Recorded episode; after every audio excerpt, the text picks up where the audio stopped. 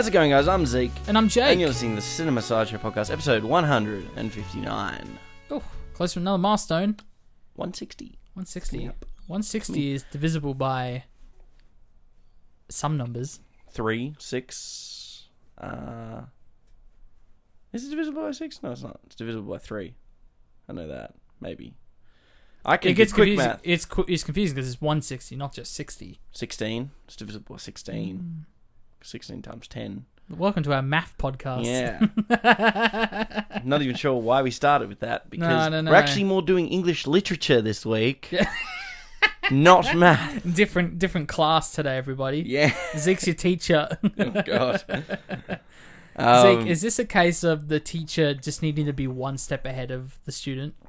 Is that what this is going to be today? I be definitely today? feel like this this is it, which would be I imagine some people listening to this show this week might be a little disappointed with our with our understanding of We're Shakespearean not going to give literature. you a total literary rundown of, of Shakespeare today. Yes. We'll talk about the visual elements of the movie, Mm, the stuff we know. the motion picture from Joel Instead of write what, yeah, exactly. Instead of Yeah. write what you know, it's talk about what you know. Exactly. Yeah. Because speaking about what you can't speaking about what you know, Jake, Yes, do you have a trivia fact from? the I do. I do. And in fact, this was something I kind of I realized during my viewing of the film, the tragedy of Macbeth. I call him Macbeth a lot, not Macbeth. I guess there's an A in there. Mm, It's not like McDonald's. no, The tragedy Macbeth. of McDonald. I think it's Macbeth. Yeah, that was the original name of the founder, by the way. The tragedy of McDonald. The founder gets a Oh, lot of mentions on this show. It does. We got to do it. yeah, That's like a you know before the show dies period. That that has to be done. yeah, Surely yeah. that's kind of a As the founders of this show, we should talk about the founder. ah very good, very good. But we're not talking about the founder. I'll stop going on tangents. I'll talk about the thing I noticed during this film is that not only one or two, but four performers in this film were all at one stage in the Harry Potter film series. Which is interesting because I, I was like, oh, is it just like a lot of English actors in this film? It's like, no, in fact, respectively, I'll go through the list now. Of course, we have Brendan Gleeson, Mad Eye Moody slash Duncan Yes. in this film. You have Harry Melling, of course, Dudley slash Malcolm. Oh, I thought I said Duncan and Malling. Oh, it's because it's Duncan and then Dudley. That's how I got confused. But then you got Kathryn Hunter, of course, who plays the witches and plays uh, Arabella. Arabella in the film. I think she's only in like, the fifth movie. Um, and of course, Ralph is it Inson? I N E S O. I've never said it out loud before, but of course he plays the captain early in this film, and Amycus in I guess the later Harry Potter films. hmm So all four of them, which is interesting, and again, respectively, Irish, English, American, and English again. So it's not like they're all English actors; they're all over the pond. They're all over the place. all over the place. Crazy. So, yeah, that was cool. It was neat. Well, this is a this is an intriguing one. Obviously, this one is the sole direction by Joel Coen. Yes, Um, yes. Which you know, it's we have talked to extent about the Coen brothers on this show, so it's interesting to just be talking Yeah. about one of them. Have Um, we done a director's corner for them yet? I don't think Fargo was. We haven't done Fargo. Oh, there you go. Yeah, we, We did. Um, we did Fargo. Inside Llewyn Davis, but that wasn't a director's No. corner. I don't believe we have. No, if we because I feel like Fargo would be the director's corner. I feel like it's or it's something even earlier than Yeah, that. I would say that or like Big Lebowski or something like yeah, that. yeah. Which Um, man, we really haven't done many of their films. Now that I think no, about it. no, like I've watched a lot of them. I just yeah, haven't- sure, of course. Yeah, Yeah. we haven't done them on the show specifically. Interesting. Well, speaking of Joel Coen, and Mm. particularly the shooting schedule centering around a film that was predominantly, if not completely, shot on sound stages, um, which we'll talk about a little bit later in the show. Uh, this was shot in 36 days, which is uh, the shortest shooting uh, Joel uh, schedule Joel Coen's ever done. Oh, Um, there you most go. of most of the shoot was completed several months after the start of the COVID 19 pandemic. So Yeah, I guess that makes sense. Yeah. sort of makes sense for all the you know probably the restrictions and the way that it operates, but it kind of makes sense why it would be if it was predominantly shot on sound stages. Yeah, Um, yeah. why- Well, it- well, the the choice to do that. We'll get into the cinematography and all of that soon, of course. But like, some wonderful aesthetic choices being made in For terms sure. of the behind the scenes. But the funny thing you mentioned that, and of course, this is Joel is solo credit here Mm-hmm. for directing, and, and my thinking this whole time is, oh, well, he's he's going back to solo directing because a lot of the earlier Coen films he was the only director, but apparently that was just more of a pseudo thing, and that this is the first true film that he directed by himself, Mm. which that's interesting to me. Yeah, yeah, and Mhm. if anything, uh, we'll talk about it a little bit more in the. There's definitely a husband wife um, Yes, element yes. to this with obviously Frances McDormand, and obviously it's kind of, if anything, this could be a very similar situation where maybe it's his sole direction, but has heavy influences from obviously Frances herself in the Mhm. producing element of course, the, yeah. So, um, he just like his partnerships. He just changes his partners. That's true. That's very true. Um, but like Jake, that. obviously, Yeah. this is not on the list behind me. No. a 2021 release. Would it be on your 1100 films to watch before you die? I would actually say yes.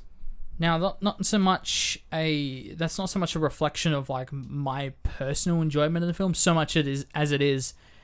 This is a very straightforward, very Mhm. authentic retelling of a classic story that's been around for many, many centuries, Yeah, um, and it does it faithfully and cinematically. And I think for that reason alone, because it's so easy to make parodies of things these days. I mean, they Mm. they did what a Cinderella movie last year. I was like, oh, what's the twist this time for Cinder? It's like it doesn't feel like a twist for this one. You know, it just feels very No. classic. And you know what's funny? When I go on Letterboxd, I could be wrong, but this is actually the only film that is called The Tragedy of Macbeth. Every other adaptation of Macbeth on film is a different title. It's either just called Macbeth or you know whatever the case may be. mm. Because usually we would put years at the end of a remake, for example yes, or something to clarify which version we're talking about. And we don't have to do that this week. This is the only version of this film called that, yeah. which is interesting. But I, I would, for that reason, I would put it on my list. What about you, Zeke? I actually agree with that sentiment based on simply uh, the notions you put forward about sort of intertextuality and, and how this does actually very much adhere to its source material and any sort of deviations or, or at least selective uh, interpretations of the original literature have been taken and adopted um, based on just kind of directorial decision making. We'll, Yeah. we'll jar- we can dive into those a little bit later on in the show, but 100% from you know obviously you know tying into even my like career projection as a as a teacher Hmm. this is a great sort of way to incorporate intertextuality between multimodal texts Hmm. so getting students to read Macbeth or pa- passages of Macbeth and then getting them to watch the film and seeing similarities differences creative nuances and deviation between artists and those who interpret the original artist medium. Yeah, sweet. I, uh, yeah, there's a lot to talk about in terms of faithfulness, I guess is probably the Mhm. correct term for that. But I guess we will get that to later in the show because, Zeke, before I before we get into the film, I got to ask, what have you been watching this past week? So I haven't watched too much. I've, I've really been um actually picked up Peaky Blinders again because I haven't watched the final season of that. So obviously there's five seasons. I've watched four um, seasons of the show, and I'm about to start the fifth. But I just seem to have just tuned out of it, and then Right. decided, well, okay, probably due to finish this Because six so- comes out soon. Is that my Yeah. understanding? Yeah. So probably a good time to dive into that fifth season. Um, at this point, I think my problem with the show is, and very apparently why I lost steam with it, was it just felt a bit repetitive, and okay. it's still kind of feeling like that. But maybe that's the sort of. I, I talked about in earlier episodes of this show that when talking about the show, every season has like a different villain, and it seems Sure. to wrap it up. But and they always seem to get bigger and larger and more uh, more to lose. But um, definitely additions to the show, like like Aidan Gillen and stuff, has been quite effective. So Hmm. I have enjoyed the start of season five. Um, the only other thing I've caught, other than the film of the week, is another film that came out a couple of years ago. Recently got added to Netflix, a Pete Davidson film called Big Time Adolescence. Oh, you know what? Friend of the show, Jack. I think he loves this film. I honestly, it's it's so funny because I'm actually a big fan of it myself. Mm. Um, it's directed by Jason Orley, which, um, you know, just looking at his catalog, um, the only other thing that he's actually credited for as a director is the Pete Davidson special. oh, that's funny. So that- I think have I seen that one? That was a recent one, eh? Yeah, I wasn't a big And, uh, fan of that special. a 2022 film that's called I Want You Back. So that's honestly just been released. I want you back, or Um, or it's coming out. or it's coming out. I don't- Um, I think I've heard of it. seen a reasonable uh, collection of. It's an Amazon original film, so Oh, it must be out. Yeah, three point five, but only based on like like a half, like a dozen reviews. yeah, or and like it's coming out February 11th on Prime Video. So obviously that will come up a couple of weeks now. That will, yeah, we'll, we'll mention it at the end of next week's show. Actually, So there you go. I was doing it in preparation for that film. there you go. Um, Onto it. Starring Charlie Day. Look at that. Yeah, so this is actually a really interesting film. Um, it's basically centered around a 16 year old who develops a relationship with a 23 year old, but obviously they meet when um, the 16 year old is, I think, 11 at the time, and then um, Zeke is actually the character of Pete Oh, Davidson. Very confusing hearing my name in film. You don't hear it Um, often. You, I think it's the first time in re like memory that I can recount. Jeez, wow. Um, I feel, like it I've heard, I feel like I've heard Zeke a couple of times. um, it always does throw me off a little. Um, and they say it a lot in this film, so it's like a little jarring. Um, but yeah, Pete Davidson's character's name is Zeke, and basically they develop a relationship centered around that. The character of Zeke dates the 11 year old's older sister. Right. They break up, and then they keep their friendship. But it's sort of like how the 16 year old idolizes this sort of dropkick 23 year old. Hmm. and is sort of leading him down a, a wronged path. And it's actually a really quite a cl- it's a very easy watching film in the sense that it's very well written, very microcosm like cosm in its sort of um, focus. Like it doesn't try to go too far. It's it definitely knows what it wants to be, and it's still quite a sharp film. And Pete Davidson is perfectly cast in Mm. in this that role. Um, he plays a very similar role to his Staten Island um, performance. Yeah.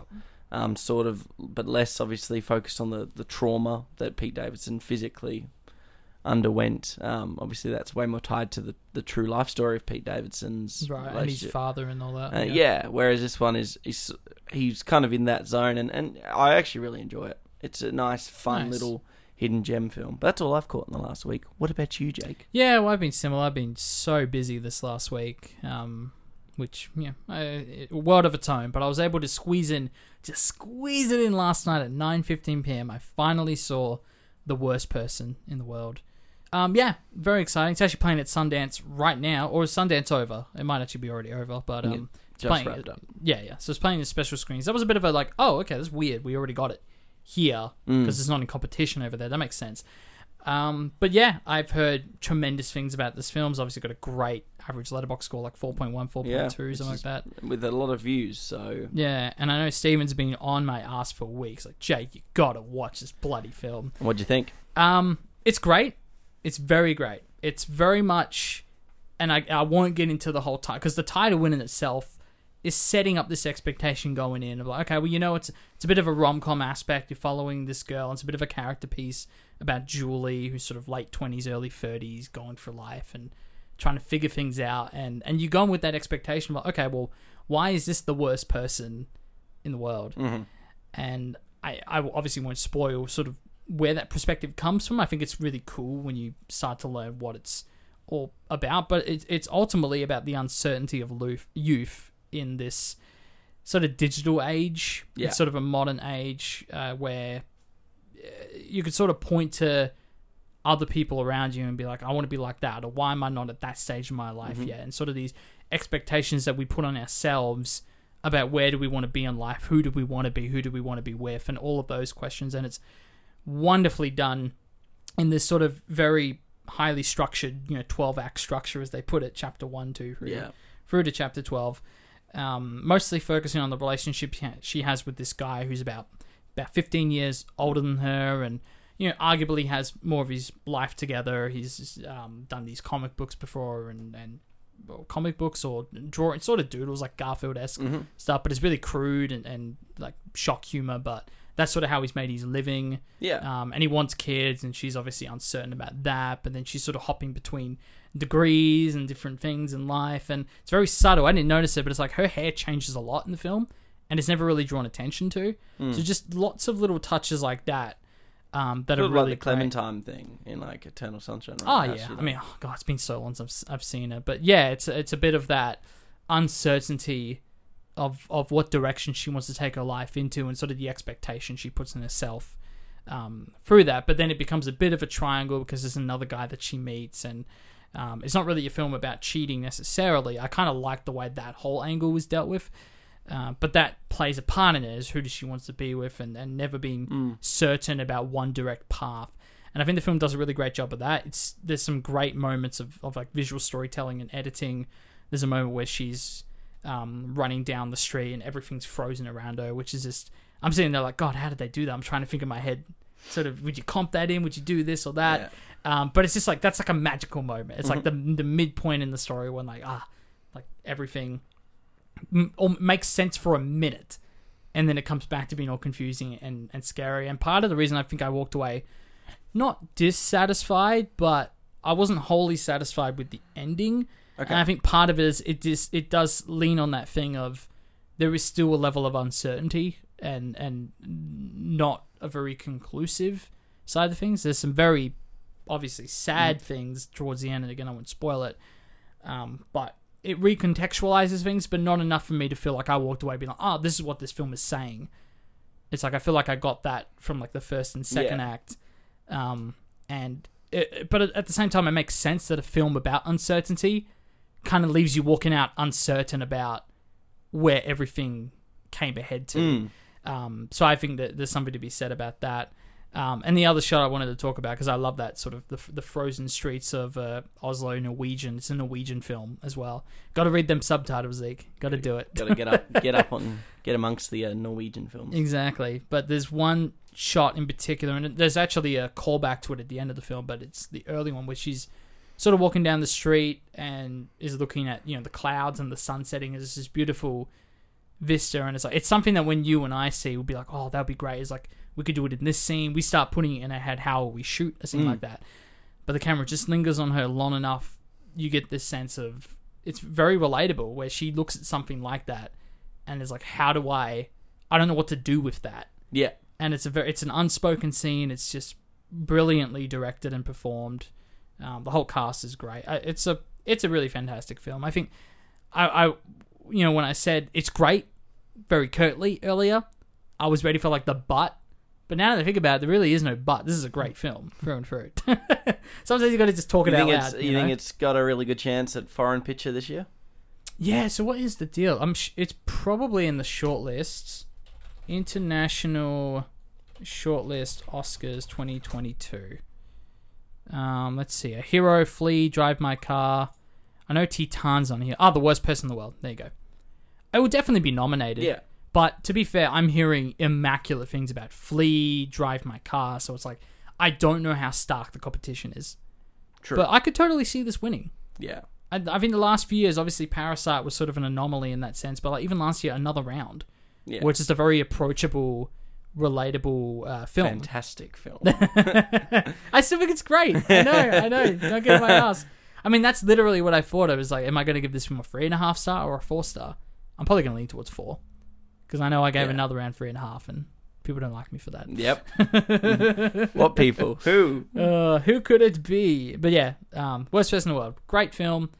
I reckon it's definitely going to get nominated. But again, I need to see the competition. Of course. I need to see the other films before I make that judgment. But yeah. great film. No dramas. Yeah. Have you watched anything else? no, that's it. That's all, Well, that's we've had a really I, light week. I know. It's all we're able to squeeze in. uh, do you want to add anything to career sections before we move into the second half of the Um, show? Well, uh, not really, but it's funny because so I think I might have mentioned it last week, but I have a wedding coming up this Saturday that I'm doing a live stream for, Mm. and it was one of those things where I was going to borrow some gear that I realized I'm actually unable to borrow, so I was like, oh, I got to start sorting this myself. So I had to buy like the Elgato Cam Link. It's like a two hundred dollar USB, but you can feed the HDMI through it. Oh, okay. I had to buy the. Okay, this is annoying. I'm still waiting on an email from PLE because I had to order for my GH4 a a micro HDMI to HDMI. Yep. Obviously, the the mini is a lot more common for whatever reason. Mm-hmm. So I ordered a click and collect from PLE. Of course, time is of the essence here, Zeke.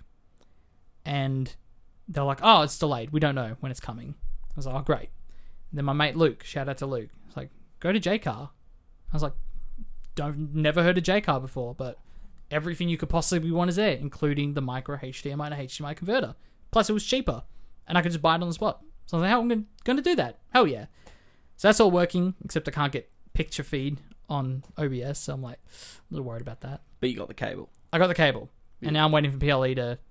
I told them I want my refund because it still hasn't even arrived yet, and they're like, "Oh, we got to check with management. We're not too sure." It's like it's a thirty dollar cable. It was click and collect. It's just gonna sit in your store anyway. Give me my refund. Mm-hmm. I want my thirty one dollars back. Thirty one dollars for a cable, Zeke. It's crazy, isn't it? It's ridiculous. But anyway, might talk about that more next week.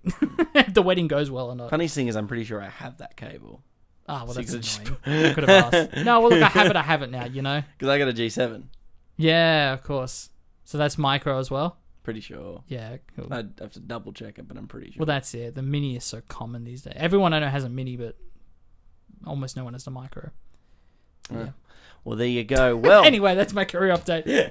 I don't have too much to add. I'm starting my last year of masters, so that's about it. Yeah. That's about it for me. I mean, that's pretty exciting in and itself. Yeah, yeah.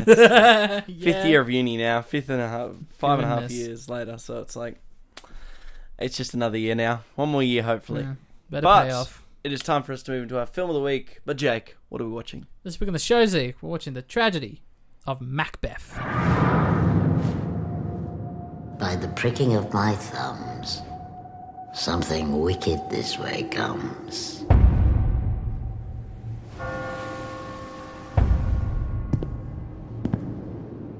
Husband. King that shall be. If we should fail, We fail.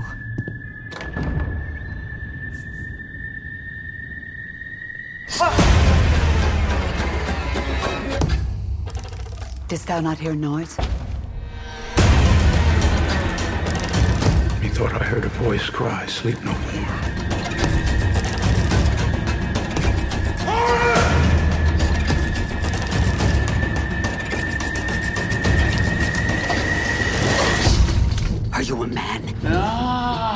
And a bold one that dare look upon that which might appall the devil.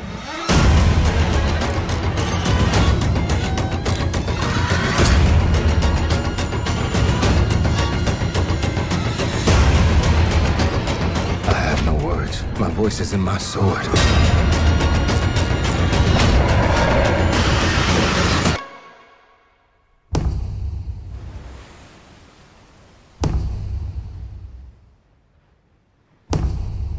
Macbeth receives a prophecy from a trio of witches that one day he will become King of Scotland. Consumed by ambition and spurred to action by his wife, Macbeth murders his king and takes the throne for himself. So I, heard this was based off Game of Thrones because there's a throne in it. To be honest, in a if anything, this really does go to show uh, the timelessness of, of Shakespearean literature because this essentially is a two-hour version of basically Game of Thrones. in a nutshell, Uh, ambition, betrayal, mm, mm. consumed by greed, witches, like it's I wouldn't know because I haven't seen Game Okay, of Thrones. well, so- supernatural stuff. I mean, the, the, the fact of the matter is, it's, it's pretty much yeah, it's an artistic, a more artistic version of, Mm. of yeah, more uh, like a contemporary yeah, retelling through I Game guess of that Thrones. makes, I guess it makes sense. Yeah. So as we said in the, the first part of the show, this is solely directed by Joel Coen, but produced by himself and Frances McDormand, his wife. Yeah, which I, I, I think I've always felt that connection because she's they obviously work together a lot in films. This one very prominently in the credits is produced by, and it's just their two names in Mm-hmm. clear bold letters. Um, so I like that they're sort of putting that forward as a they're almost like a duo making this film together, which Yeah, makes perfect sense. I mean, it's you know we've we've seen it in other films before, like Marriage Story. We talked about with Mm. the with the sort of and you know Little Women, sort of the Greta Gerwig Baumbach combination at Yeah. the time, and Well, I think I think the films that predate those, I, I think like um, how am I forgetting the name? Um, uh, Fra- Frances Ha. Jeez, took me a second. I feel that's that's a stronger um example of their relationship because he directed, she performed in it. yeah, But it's like you watch that thinking it's a Greta Gerwig film. She didn't even direct it. But Yeah. it's like that's her film. So I think I think that's a very similar thing to what's happening here. sure. Yeah. Yeah, fair cool. Fair cool. Well, um, I mean, there's not. It's one of those things where it's like we can go quote spoilers straight away because it's a four. it's a four hundred year old play, so it's like the log line spoiled it. Literally says he murders the king, takes the phone. yeah. You can kind of assume what happens from there. I think the the real core values that we're going to be looking into this is obviously things like shooting style performances, like the nitty gritty of the story itself. Um, is basically going to be told through what we thought of the actors' performances. Is probably the best way of Sure. Yeah. discussing it because the story doesn't surprise you at all. Like you said, the logline spoils it, and Yeah. Well, it's a, it's a tale as old as time. I probably- think it dates back to the 1600s. Yeah. like, and it's probably one of the most widely, like I was saying in the first part of the show, it's or even before the show started, it's in high school. If you've done a Shakespeare play, there's a good chance it was this play. Sure. Yeah. Um, like it's one of those like big four, big three plays that get done a lot in English literature. yeah. I personally didn't do any Shakespeare in high school, but um, Well, it, it's funny. In all fairness, it probably would have behooved us to actually get maybe like a someone who is more like lit bound to actually come on and talk more about the literature and the wording behind it specifically. but true. Um, there are, I'm sure there was a million other things out there for that. Mm-hmm. We're going to focus again on visual, on the vi- on the visual element of the story. Yeah. sort What does this do? What does this do compared to um, other interpretations, of Sure. filmic interpretations of the original source material? Yeah. What does it do differently? And that's quite an interesting conversation. Mm. I brought it up in the first part of the first part of the show. It's it's all shot on a soundstage, which is Yeah, yeah, which is so evident very early on. With the, there's something about the aesthetic and the look of this film that you almost can't quite put your finger on immediately. Like you can, you, there are exterior quote unquote scenes that you know very clearly 2D backdrops that you know at first feel you know reminiscent of like a stage play. Yeah. The way it's set design, I think a lot of it is very intentionally that. But I think I think it goes an extra step further. Well, I wasn't quite ready ready to pull the the the trigger on that and be like, oh, they're trying to do a stage play because I don't think that at all. There's a lot of examples in the film of the way it's shot, where the camera's put, how they do shadows, um, when they decide to show off sort of the the structure and the architecture of the the buildings themselves and how tall they go. It's a lot of examples of actually uh, making it more cinematic than a stage play would be, Mhm. which I think is really. And I think that that's you've hit the nail on the head there. It's it, would be easy to be like, oh well, from a surface level, they're just trying to do a stage play, but I really Yes. Mm-hmm. think that is the tip of the iceberg. I think what this is trying to do is it's trying to amalgamate the two mediums, so make it stage play esque in its deliverance, but show the power of, of the lens in in its own right. Um, Mm. Yeah. Particularly depth, uh, the way that depth is created in the frame is very intriguing. Like Mm. really elongated, uh, lengthy hallway corridor shots in what would have probably been not a, no more a stage no bigger than 20 30 meters Sure, is yeah. quite fascinating how they do that depth um in particularly there's a couple of shots that you know we'll talk as we go unfold out the story which Mm. I'm, I'm amazed how they managed to get that level of, of depth through stairwells and such yeah, yeah. in what would have been a relatively small space Well, even um, the example I think of when we talk about it is, is I think it's the scene when they all discover that Duncan's died. It's around that point where there's a, a shot that tilts up and you sort of see how tall um, the sort of that square structure of the building goes, and it's like that's something you could not um, replicate on the stage. You could in terms of the height, but it could only go so high. You know, in, in terms of the literal limitations of the stage, the actual building. Um, but here they're able to exaggerate and make it longer. I know they did use, um, I guess, would you call it green screens if the whole thing's shot in black and white? I'm not too Yes. sure. But, you know, they're, they're chroma keying backgrounds. And in the example of that, where they're tilting up, they are exaggerating the height of the building because of the way the camera is positioned. So they're doing that multiple times, even the way they play with shadows. And one of the things I read, which makes so much, because again, one of the things I took away from this was shapes the way they're using shapes in very clear ways through black and white photography because that's something that's really highlighted through black and white photography. Because once you, you strip the color away but then you can also strip the outlines away. And once you do that and that's something that i noticed when i was watching pi the darren aronofsky film for the 1st time is uh, that's a black and white film, but it's very low budget, high contrast black and white. So there are moments where you can't even see the outlines between characters, like the forehead and the backdrop behind them. Yeah. and it's like all, everything's almost melting into each other, and because there's no color, you're losing so much of. Yes, th- what's there is an immense use of high key lighting Yeah. throughout this, and, and, and there's literal, like metaphorical and literal foreshadowing of characters with the use of shadows, pun intended. Yeah. Um, Well, it's creating those shapes. Well, it's like one of the most prolific ones. Like in the early part is when Lady Macbeth is walking down the hallway, and there's a guillotine shadow Hmm. sitting at the back, and it's like literal foreshadowing. And then if it's not even a guillotine, it's a slanted shadow, like Yeah. a stairwell. Yeah.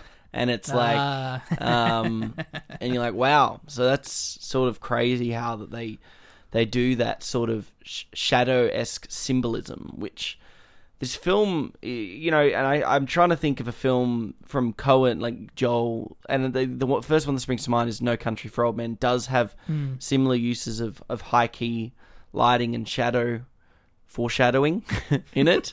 shadow Uh, foreshadowing. is shadow foreshadowing. Um, and that's the only one that I can spring to mind. Maybe uh, even um, Blood Simple does it at times, um, but and maybe at some in some essences Fargo does it in the occasional. I, I think Fargo it does have that visual language of like the pure white snow, Mm-hmm. and obviously that contrasts heavily with the, the red blood that goes on it. That's your iconography for Fargo Mm-hmm. right there.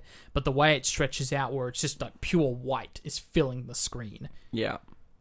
Um, but uh, it's definitely one of the key points of conversation here because I obviously got and I'll be, with removal of the soundstage dust, which is a huge part production design and Yeah. and the way that it's constructed in the frame, got very lighthouse vibes at times. Yeah, it's com- it is. It generally is. Well, in terms of Oh. obviously the aspect ratio, the color scheme, and, and all of those things, but the way it tells story through visuals, like minimal, minimalistic visuals, Mm-hmm. and being very uh, precise about what the camera's catching. Yeah. I compared it to the lighthouse in that same way. Yeah.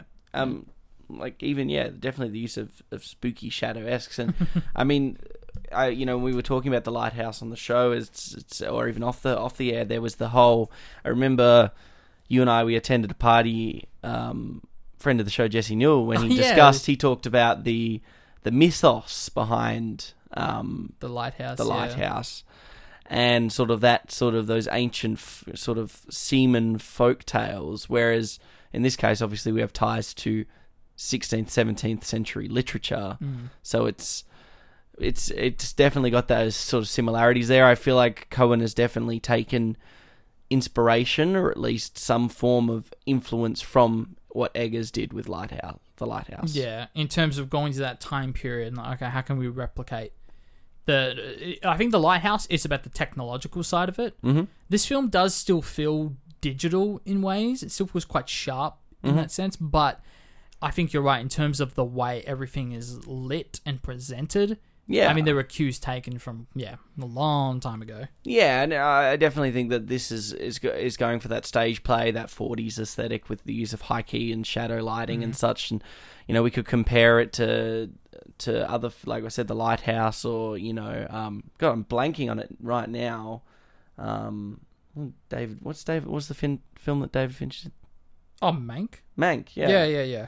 How Mank sort of- Replication. yeah, replic- that replication, Yep. technical replication of the time frame. Obviously, that was trying to do a 40s aesthetic for a 40s film, Yeah. whereas this is more just oding to what we can only assume is like the 1940s, 1950s interpretation of Macbeth with contemporary influences, like casting, for instance, like casting um, African American leads in both your key central antagonist slash protagonist.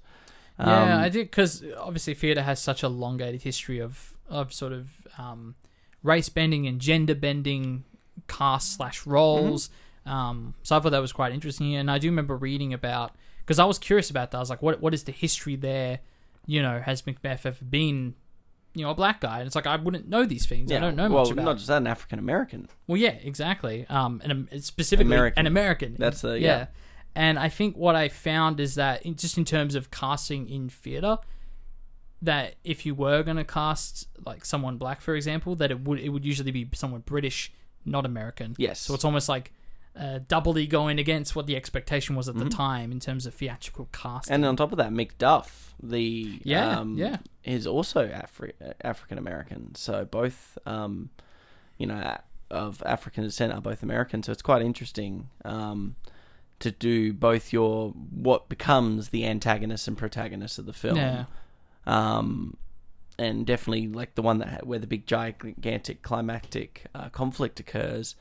Um, to have that center point, and it it's obviously it's sort of one of those things that you just immediately kind of uh, move past it. I know we've had this conversation on the show where it's like it's not really a big deal, especially with the flexibility of theatre, particularly Shakespearean theatre. You Yeah. know, people aren't set in making it all true to the 17th century interpretation yeah. of it's yeah. more to do with the physical writing true truth to Yeah. storytelling that's the most important. I mean, that's one of the big key differences here, and and we should point out as well that it's like, um, Denzel and and and Frances, they're both classically trained actors. Mm-hmm.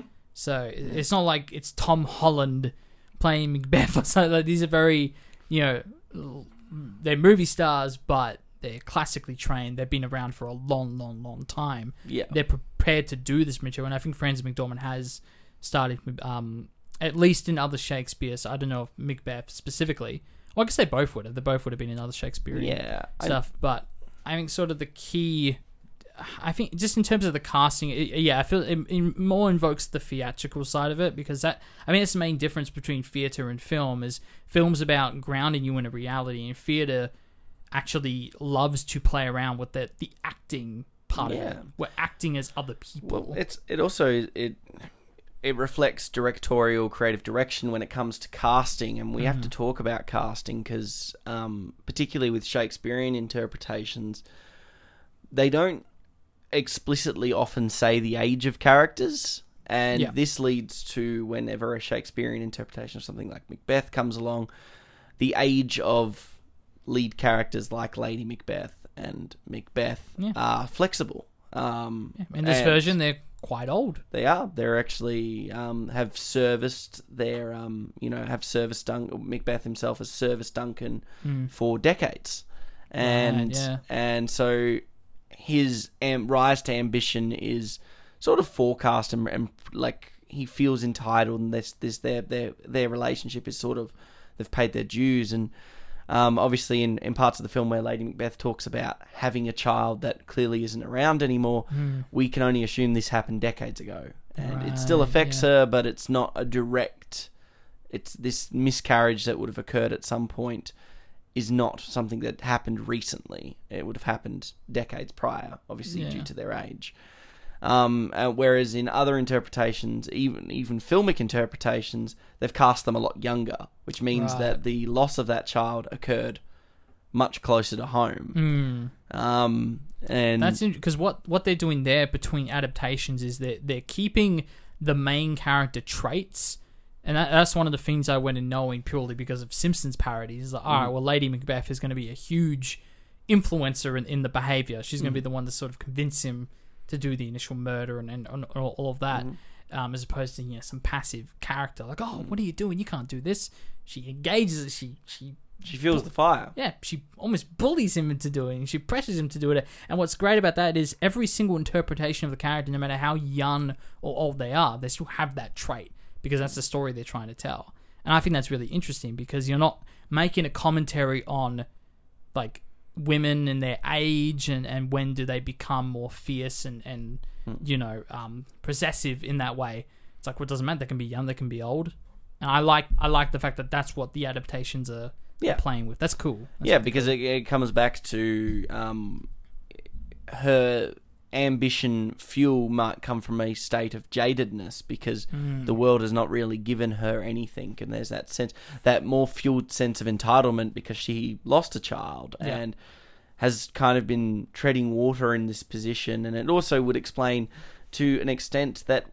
We really don't have a lot of romantic drive between Macbeth and Lady Macbeth. It's not an overt I don't think they even kiss No. in this film. No. it's, in fact, it's quite what feels to be a marriage that has been around or a partnership that has been around for decades. and due to them constantly sort of being only now getting promoted to this sort of uh, thane position after decades of service Yeah. and uh, to the crown, um, it it almost feels like yeah they've lost a lot of the love side, and their relationship is really more a partnership of ambition Yeah. and position, and um, rather than because the clearly the the love has has dissipated due to things such as losing a child, which is a quite a central core value of particularly what happens when the weird sisters talk to um, to Macbeth at the start of the film, and it plays into the prophecy side too. Huge part of it. Yeah, yeah. No, I, I, I really love that, and and to your point of of them you know, having served for decades, and this is where they're at. It's a it's a it's more a point of exhaustion than it is like if mm-hmm. they were young. And again, like this interpretation is com- completely fine as well. But if they're young, maybe more hot headed and arrogant and expecting things to come to them much quicker. But in this version, it is about that exhaustion of how long have they had to wait for this moment. Um, now it's interesting you mentioned. I want to give a shout out, of course, to Kathryn Hunter.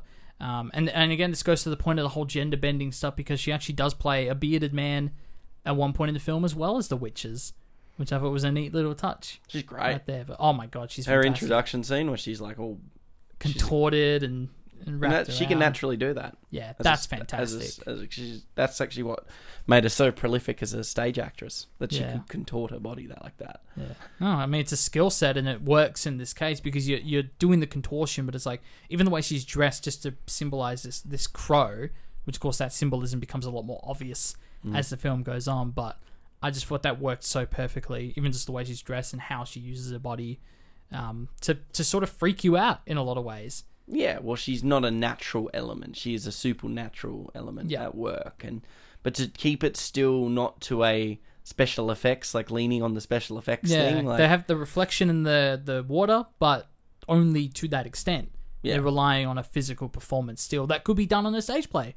yeah, I mean, even the reflection could probably be done, you know, to an extent. Yeah, with smart be, enough could be a, production design. like you could use like LED screening, or you could use even like yeah. The, the the fact of the matter is the the emphasis on trying to limit the use of special effects in this film yes, once again ties back to why they wanted it to like you said if this this could physically be delivered as a stage play you could literally be sitting in a in a in a theater watching this. Yeah, yeah, Yeah. Well, that that's the thing. I think this film does so well is it sort of respects both art forms Mm-hmm. because you have the super visual element of it where it's like they are casting these you know giant shadows and they're sort of bending the frame up and down to create that scale and that depth Mm-hmm. you know that we talked about earlier and I know one of the things is that they actually physically painted shadows into the set which is just such a cool detail to Mm. sort of take you out of it in a way uh, on purpose but I'm trying to think what I was going with this no it's, it's in, like i Oh, think you the nail on the head it's the amalgamation of both art forms Yeah, and well- respect to both we're doing that from a cinematic standpoint, but then keeping the language, Mm-hmm.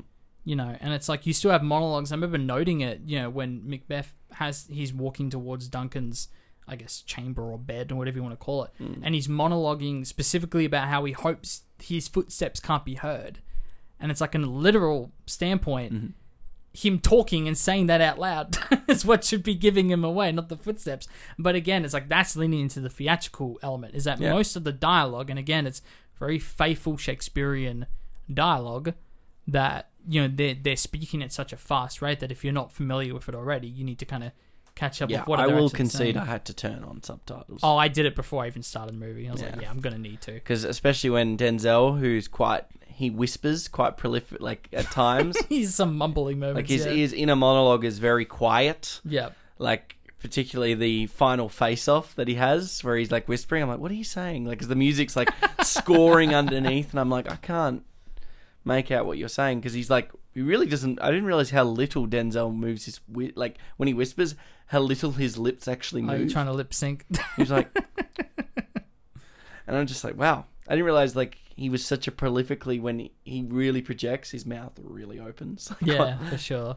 No, they get very loud at points, which is great. That's sort of that more theatrical performance. But yeah, the fact that they're keeping the words and the fact that him speaking out loud is is more so like an internal monologue than an exterior monologue. Um, but it's leaning towards it because that's respecting the theatrical side of it.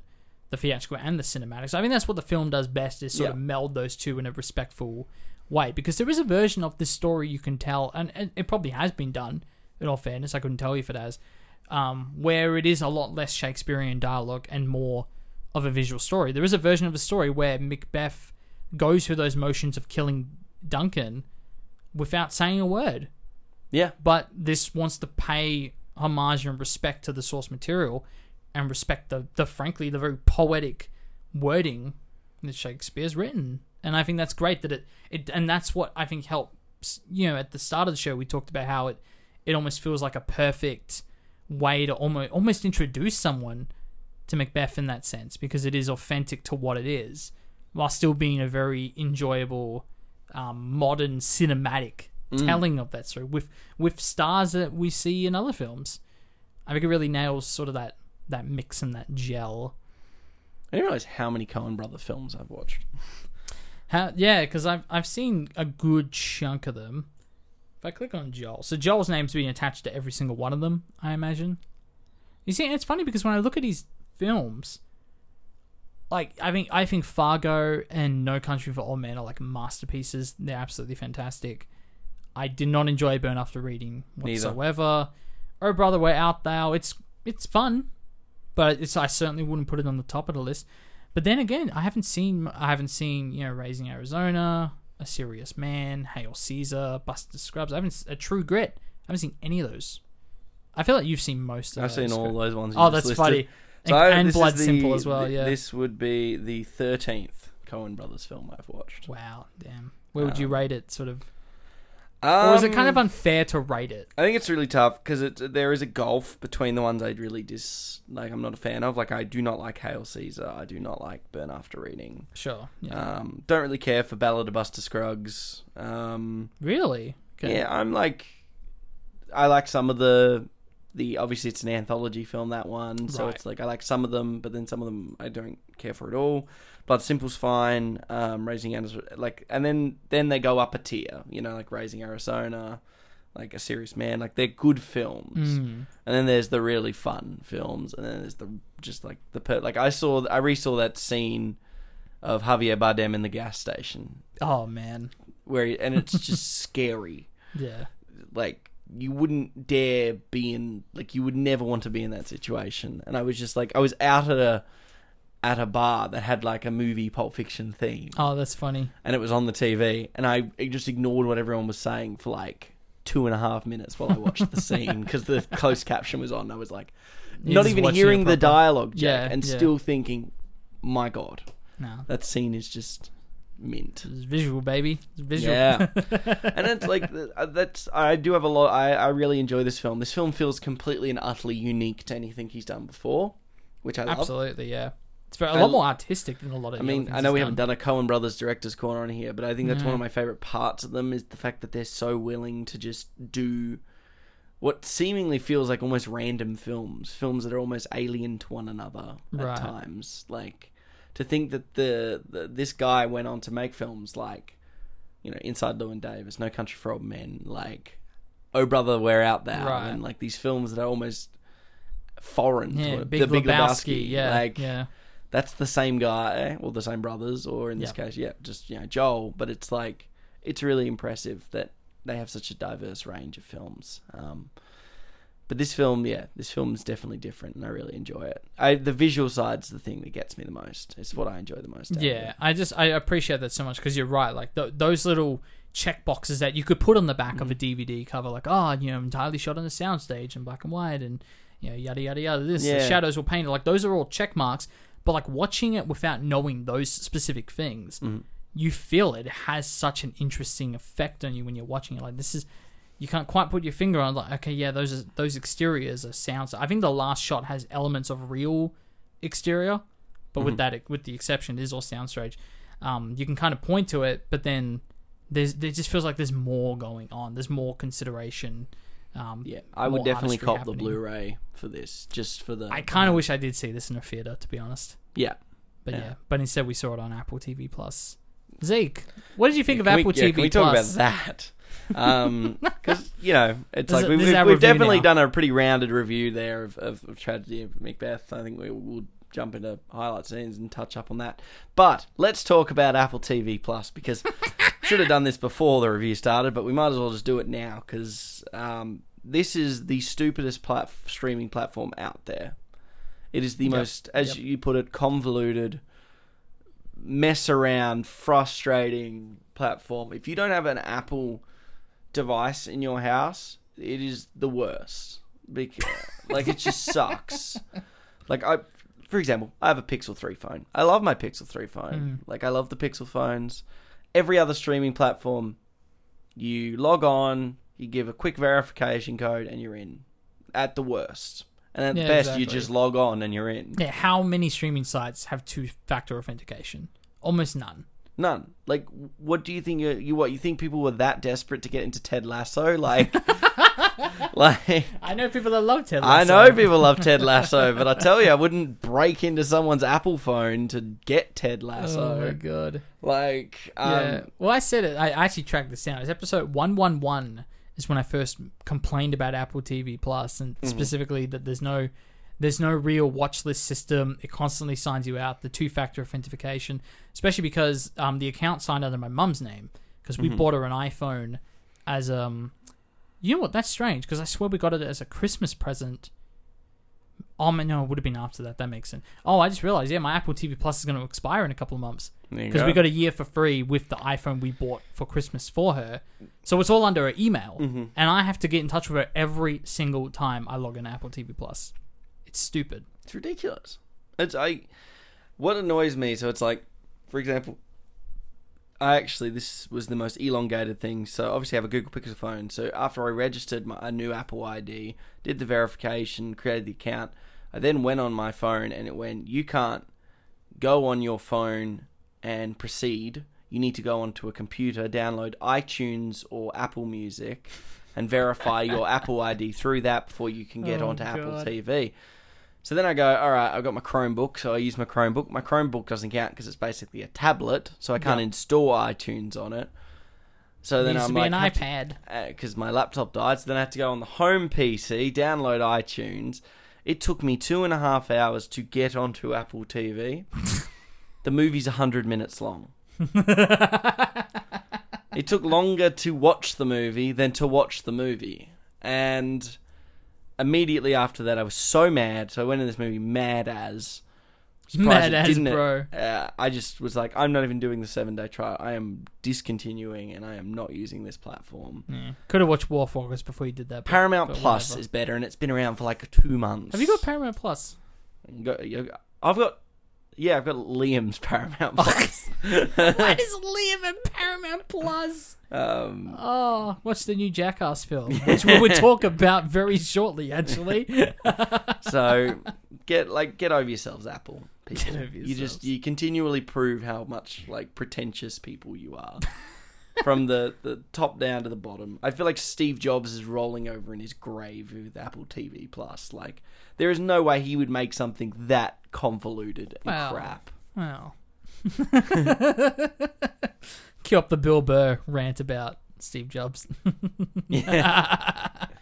What, Uh, I, thought that was very important to get in there. yeah, Oh, Apple TV because it's still playing at, at the cinemas. The I Tragedy wish- Macbeth. um, I can't. I know. I wish I did it too, but should have just gone to the cinema. Oh well. I already spent my, my money on one movie this week, so Yeah, that's fair. you got to be careful. Can't No. spend too much money. Yeah. Well, do you have anything else you'd like to add, or do you want to jump into highlights? Um, I reckon we can jump in. I would love to talk more about. I mean, we we went really deep into sort of the, um, obviously the black and white photography, cinematography, and all that. But I want to talk about.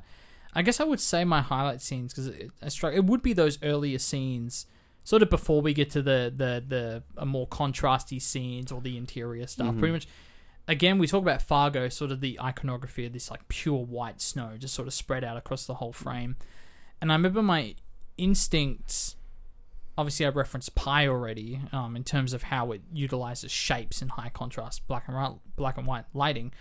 But what I loved about those earlier scenes, in particular with the witches and even before then, and how characters sort of come out of the, the invisible mist into frame and things like that, what it actually invoked in me, it reminded me of how the Batman animated series was done. Mm-hmm. And I don't know the term for it, but I understand they kind of did it in reverse way, where they instead of painting over white canvases, they would actually get a pure black canvas Yeah. and draw lighter colors on that, which is so cool because it creates this amazing aesthetic.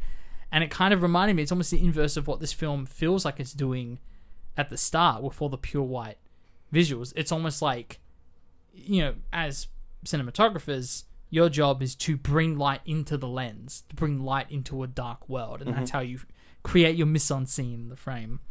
Um, and for this, it felt like the opposite. It felt like there was this pure white seeping into the frame. And it was almost like, you know, director, cinematographer, all that jazz. It was almost like the team's job to slowly take bits of that color out to start forming the shapes of the people that walk in the frame or the sets in the background or things like that. So that in particular, those early scenes, just phenomenal, excellent stuff. That a bit, a bit of a cheat, bit of a cheat, but that'd be my highlight scene. No, that's all right. Yeah. What about yours? I'd probably say I do. I am a big fan of, um, in particular, the hallway fight scene between Right. um, just gonna- and Macduff. not the Macduff, the actually the first fight. I'm just gonna double check. Um, Oh, right. You know what's really cool about that scene? Because obviously they're in an interior, but when they cut to looking to what feels like the right side of the building, like you kind of have the Mm. forest there. It's almost like the walls disappeared. yeah, That was pretty cool. that's what I liked about it. That That's that, that that hallway kind of dolly track shot. yeah, yeah, Yeah, big fan of that. That was that sequence. I did like the Macduff. Um, The Macduff Macbeth fight. Yeah, at the end with the, I definitely like the the beheading part with the the, the, fact, that he's he- reaching for his crown. That's what great, kills him. simple. That's great. Simple visual storytelling, fantastic.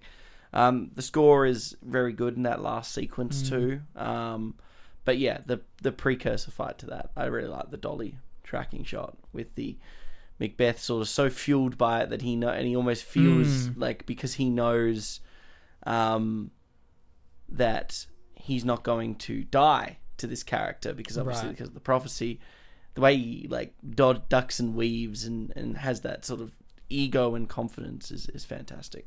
Yeah, it's cool because it is such a Shakespearean thing to get to that level of violence. Mm-hmm. But I, I love that the film, you know, it, it, it almost feels like you know characters standing in a room talking to each other. I love that when they need to get violent, they do. Mhm. You know, and and the performers are willing to do that to be Yeah, of flexible course. and engage in the fight scenes. Would It's be great, my highlight scene. beautiful. Well, Big pat on the back for hundred minutes too, not overstaying your welcome. Yeah, I was relieved because I was running out of time yesterday. I had yesterday to watch this and then Worst Person in the World.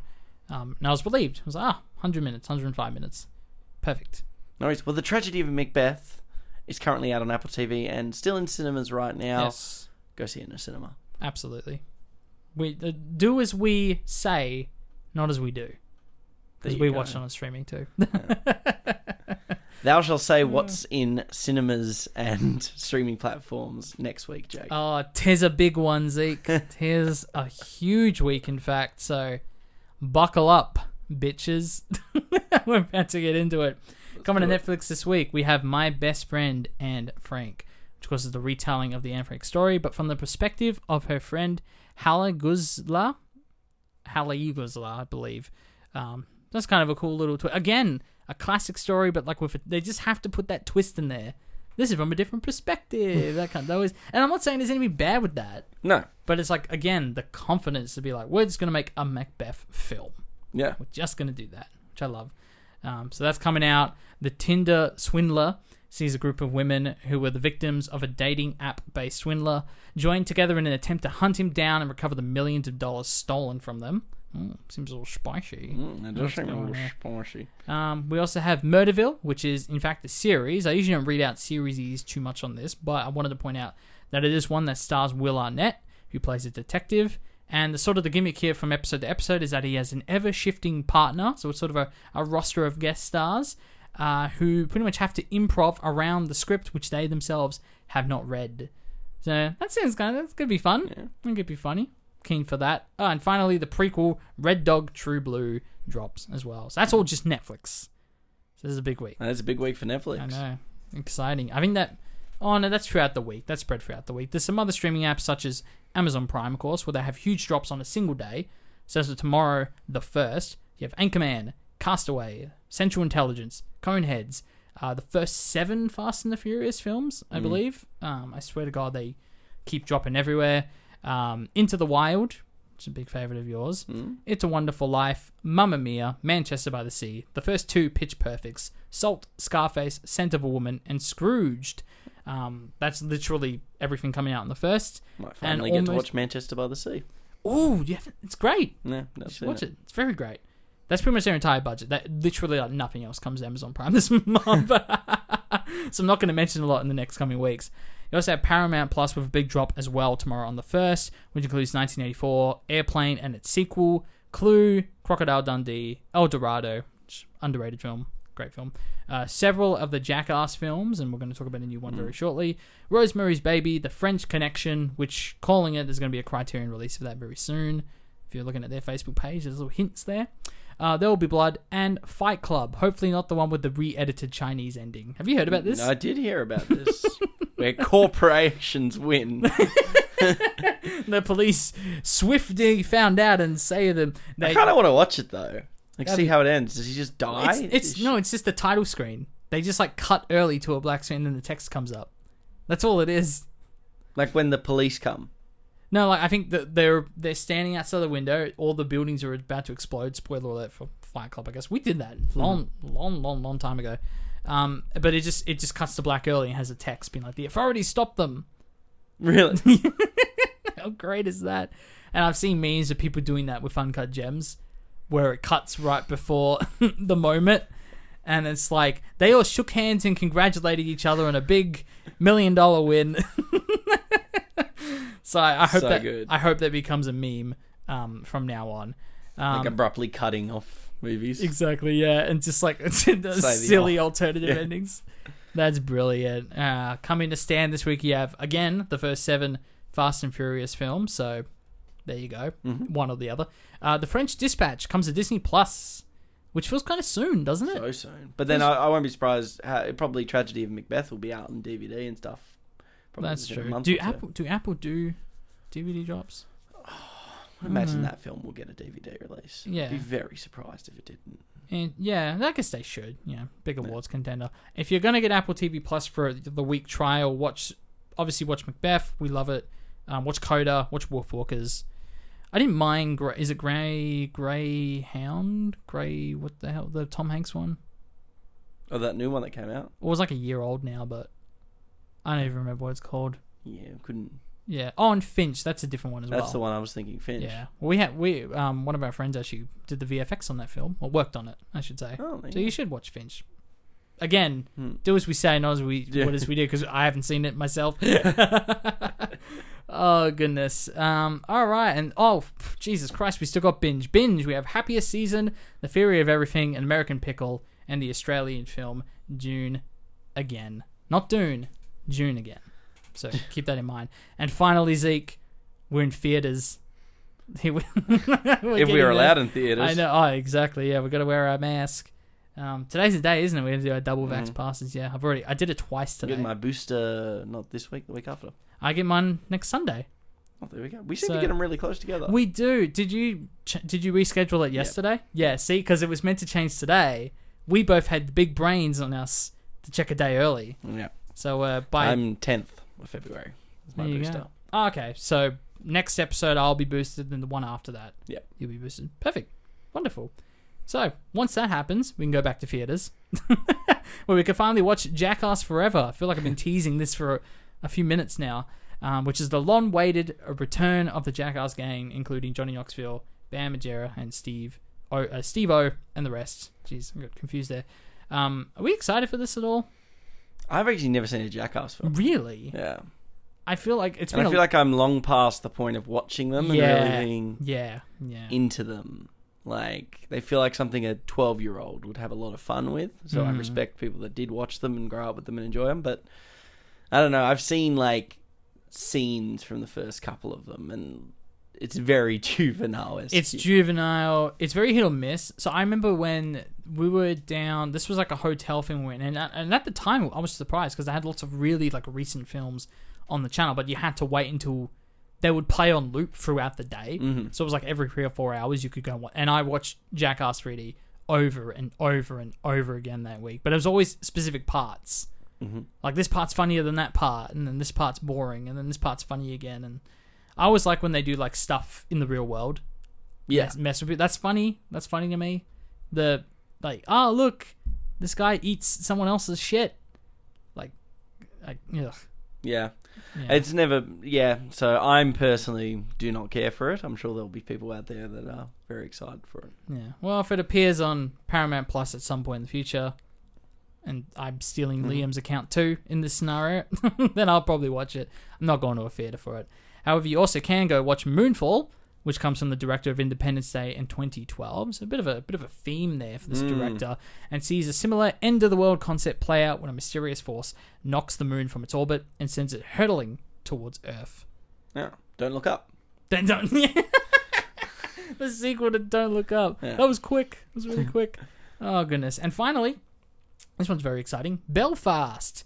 It's a semi-autobiographical film which chronicles the life of the working-class family and their young son's childhood during the turmoil of the late 1960s in the Northern Ireland capital. And if you have any sort of interest in the awards season this year, you should probably put this one on your radar. Very excited. Very excited. Looks great. Looks mm. absolutely phenomenal. Yeah. But that's it. Come on, come on. Yeah. Oh, that that's soon as well. Yeah. That's mid February. You know what? That's the same week as the Uncharted movie. Are you gonna go watch the Uncharted movie? I'm gonna. I'm definitely Should- gonna watch it. Should I encourage you to get drunk and The go watch qu- the Uncharted movie? The question is, do I watch it before I watch Come On, Come On? do I trade in my film card? Because it's going. So they re-released Uncharted 4 and Uncharted Lost Legacy on the PS5. yeah. I've got it right there. You can probably see it, the cover. Mm-hmm. I'm replaying it again, and they're great games. I, I kind of wish they did more than just up the frame rate a couple of frames per second, but whatever. They're great games, and the movie's gonna suck, and I know it's gonna suck, and I'm gonna cry. It hurts. It hurts. It hurts doesn't so much. I just every fight. The uh, you know what? You know what really is bothering me lately? It's the music. The music. Listen to the soundtrack of the games, specifically the the first three, the trilogy. I'm not a huge fan Would of the you, Henry would Jackman. you do it as a title episode on our show? You see? Okay. You know, it would just win stale popcorn. This then. is it. Th- Oh yeah, that's true. would that would be be the easiest. That we kind of have to do it then, almost, don't we? Because here's the thing: what I love about the show is that we, I feel like we're appreciators of film more than reviewers. Yeah. In that, even bad films, we like we analyze them and we sort of talk about what makes them tick, what doesn't make Mm-hmm. them tick. We sort of try and go deep with it. We don't just say this movie sucks. But the Uncharted movie, I, I'm not going to be able to control myself. It's going to be horrible. Could be a funny episode. I'm not though. going to be able to control myself. oh, it's going to be Jake screaming for two hours. Where's Sully's mustache? we'll just get like Stephen and Blake to come on to. Oh my god! You're all just like, it would right. be an abomination. It'd be the easiest episode for me to be on. Just wouldn't have to say anything. The worst part is I'll chime in like- with something I actually kind of like, and then you'll all be like, "You shut up! You shut! sh-. you're so you're wrong. You're factually wrong, Zeke. You're like, I didn't mind this. No, no. Our voices break. It's the episode that Oh, the Cinema Sideshow breaks. Christ. And then the week after, we'll do "Come On, Come On," and we'll we'll get our self respect back Yeah, for that. Exactly. Oh God. Well, we're not catching any of those next week on the show, but we are doing something award season related with our next director's corner. Yeah. But Jake, who's the director and what are we watching? Figured it was about time we finally talk about Jane Campion and her film, The Piano.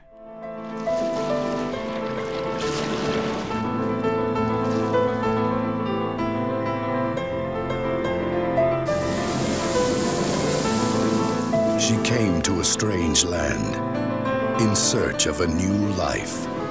We can't leave the piano. But there are too few of us here to carry it now. She came to a husband she had never met. And with time, I'm sure she will become affectionate.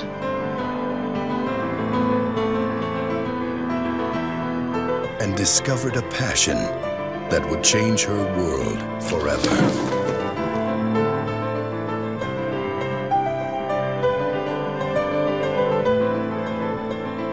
Holly Hunter, Harvey Keitel, Sam Neill, The Piano. In the mid 19th century, a mute woman is sent to New Zealand along with her young daughter and prize piano for an arranged marriage to a wealthy landowner, but is soon lusted after by a local worker on the plantation. So, Neither of us have seen the piano. Nope. Um, I've wanted to watch this for a long time. I think we were actually meant to watch this in class We were. in third year, and just, it was hard to find. Yeah. But you have it on DVD. I do. I found it in an op shop one Yeah. time. I found it on YouTube, so if you're sneaky, you can find it on YouTube, English version. You're gonna I have to watch it it's super English. quick though, Jake. I know they're going to Just in case down. you get a picnic at Hanging Rock situation. I know, they just take it down. now they did release the Criterion for this a few days ago. Obviously, if I order it now, A lot of really good timing with this pick. oh, it's it's wonderful. Of course, Power of the Dog is is hot, hot, hot, hot right now. It's probably going to win Best Picture. Probably, it's not. It's not as much of a slam dunk as Nomadland was. Yeah. That we knew that for months. Getting a lot of love win. though. A lot of love. Yeah, but it absolutely is. So I think this would be. We'll, we'll do a bit of a Sean Baker. We'll do this, and then spoiler alert, we'll probably do the Power of the Dog the following week. I mean, it's the way to go about it. Yeah. Well, no worries. Thank you for joining us for the Cinema Sideshow podcast. I was Zeke. I was Jake. We'll catch you next week with the piano. Do